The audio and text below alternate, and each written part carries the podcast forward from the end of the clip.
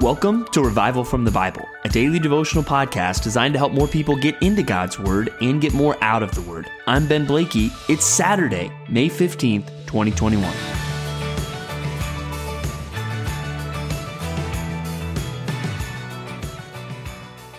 Well, if you can remember all the way back to those 1990s, probably remember people walking around with bracelets on them that had four letters. WWJD. And as you probably know, those letters stood for something. It was meant to remind you to ask yourself the question, what would Jesus do? And obviously it was these bracelets and uh, it became this whole product line uh, uh, of things, but a lot of it was coming back to that question, what would Jesus do? And trying to encourage people to ask that question. Well, as we dig into God's word together today, we're going to find that if we really ask that question, if we really honestly um, think of our own lives and we ask ourselves, what would Jesus do? We're going to find that the answer is going to be a lot more intense than maybe we would have thought where a lot of times people were encouraged to ask that question maybe in specific situations. But if we think through it at the level really of our whole life, what would Jesus do?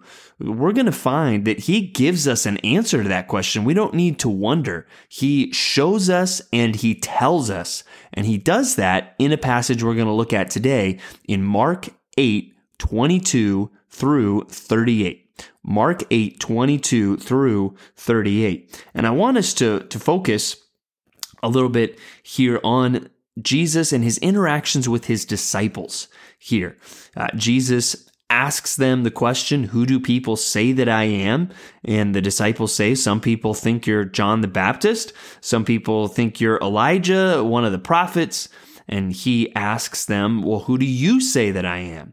And Peter hits the nail right on the head and says, You are the Christ. And that's, that is the correct answer. Jesus is the Messiah. And he strictly charges them to tell no one. And after that, he starts to teach them things about himself. And basically, what he teaches is that he is going to suffer, he is going to be rejected, and he is going to be killed. And then he will rise again. And as he says all of this, Peter takes him aside and gently wants to explain to Jesus how um, he is incorrect. Now, uh, imagine that for a moment. Imagine trying to correct Jesus Christ, but that is what Peter does.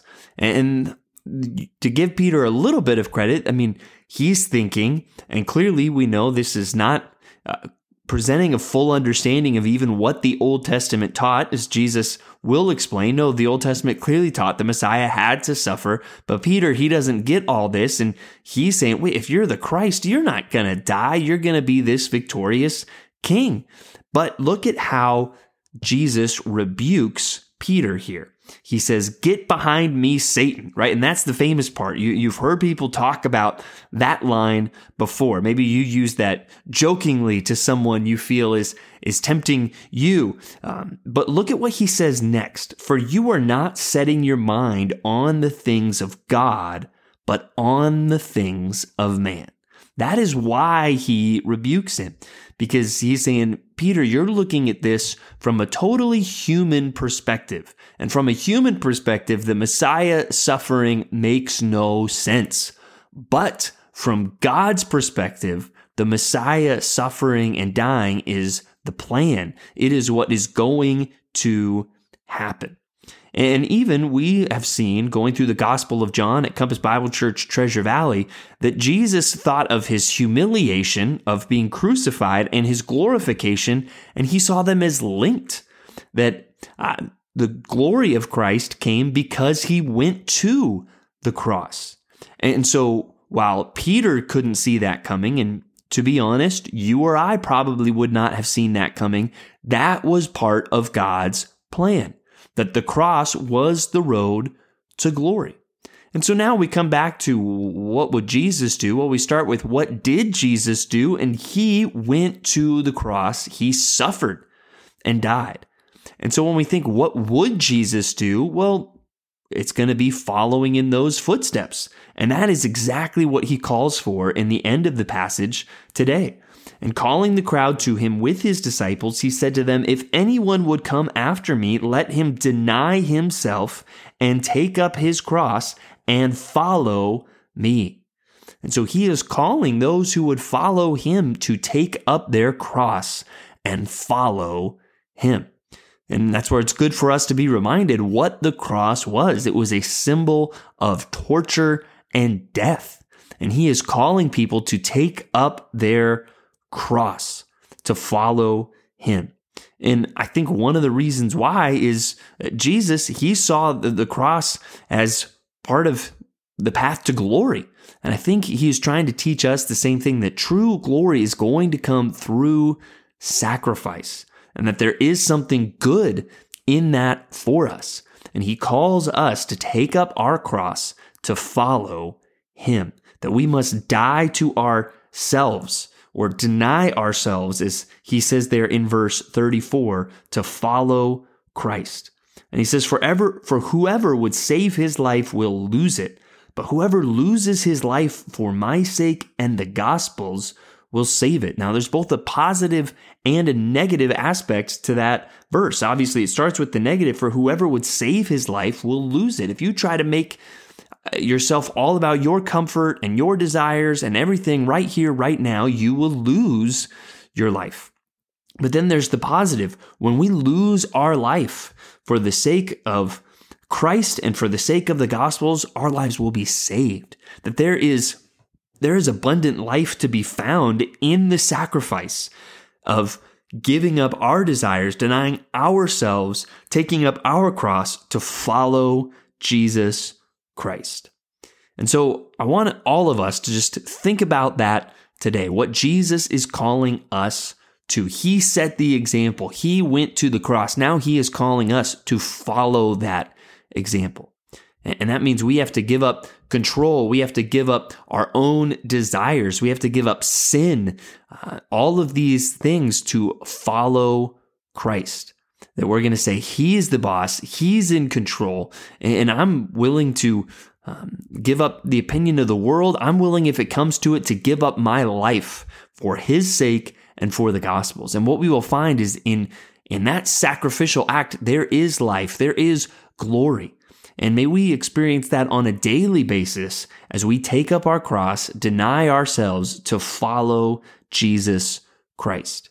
Now, as we give up sin in that, we're, we're going to see some specific examples that help us to think about that today in our reading. And first, we're going to go to 1 Corinthians chapter 6. 1 Corinthians chapter 6. And it starts with a verse that I think is very good for all of us to understand, uh, and especially as we consider it in the full context of what we're going to read in 1 Corinthians 6 12 through 20. And that is, he starts by saying, All things are lawful for me, but not all things are helpful.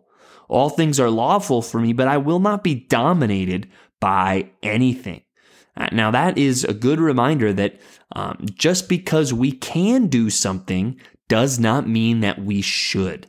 And that's a true in many ways for Christians that there is might be something you can do that is not necessarily a sinful thing to do, but that doesn't mean that you should do it. And there could be a whole variety of reasons why that is so, but one thing as we get to the end of this chapter, very clearly we are given a command in verse 18, flee from sexual immorality. And he goes on really to describe why uh, he says this and even some of the unique things about sexual sin. Because he talks about how every other sin a person commits is outside the body, but the sexually immoral person commits sins against his own body.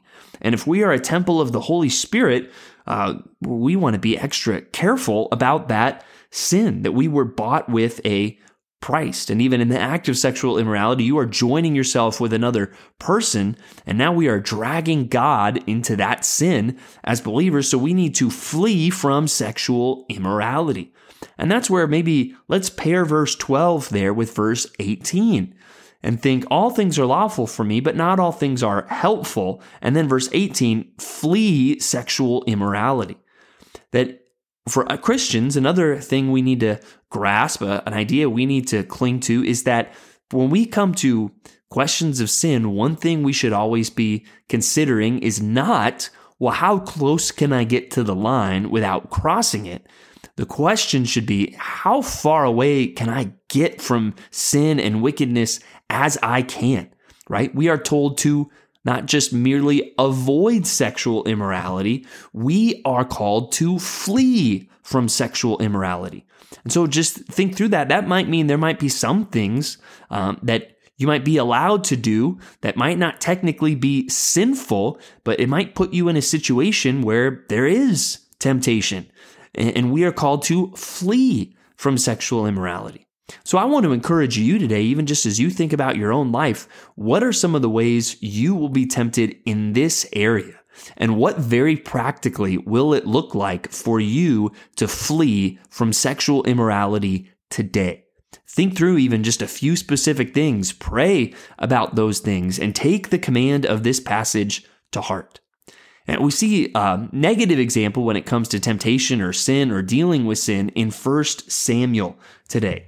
And, here we're going to see Saul again uh, not do what God had told him to do. And that is with the Amalekites. God tells them in response to the sin of the Amalekites, he tells Saul to go and to wipe them out.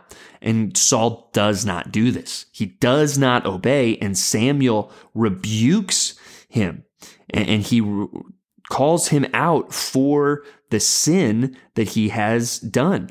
And, and there's this great scene where, where Saul comes back and uh, Samuel comes to him and Saul says, Blessed be you to the Lord. I have performed the commandment of the Lord. Saul says, Hey, I did what God said. And Samuel says, What then is this bleating of the sheep in my ears and the lowing of the oxen that I hear? Samuel's saying, You didn't do what God told you to do. But then we're going to see Saul make excuses.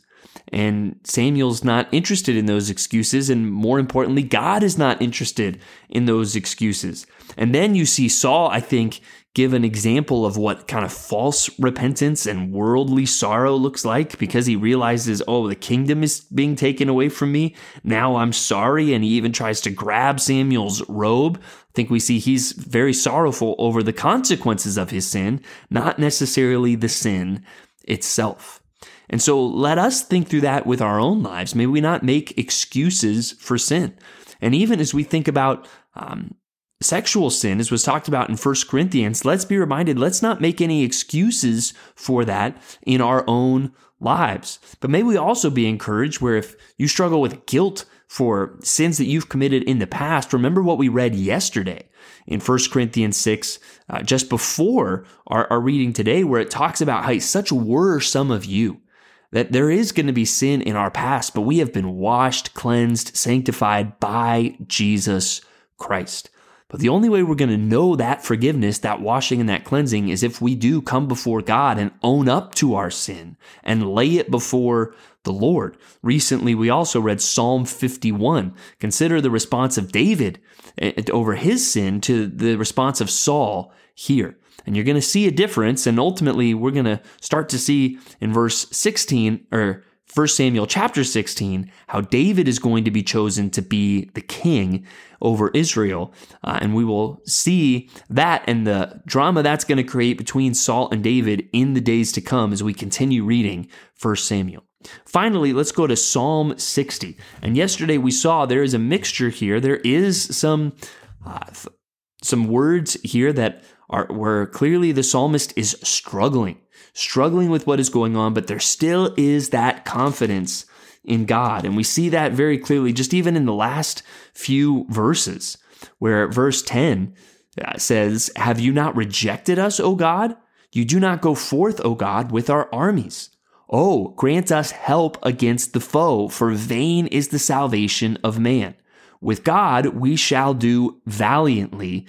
It is He who will tread down our foes. And here you kind of see a progression where verse 10, it's kind of this despair. Verse 11, it's bringing the request to God. And verse 12, now it's confidence.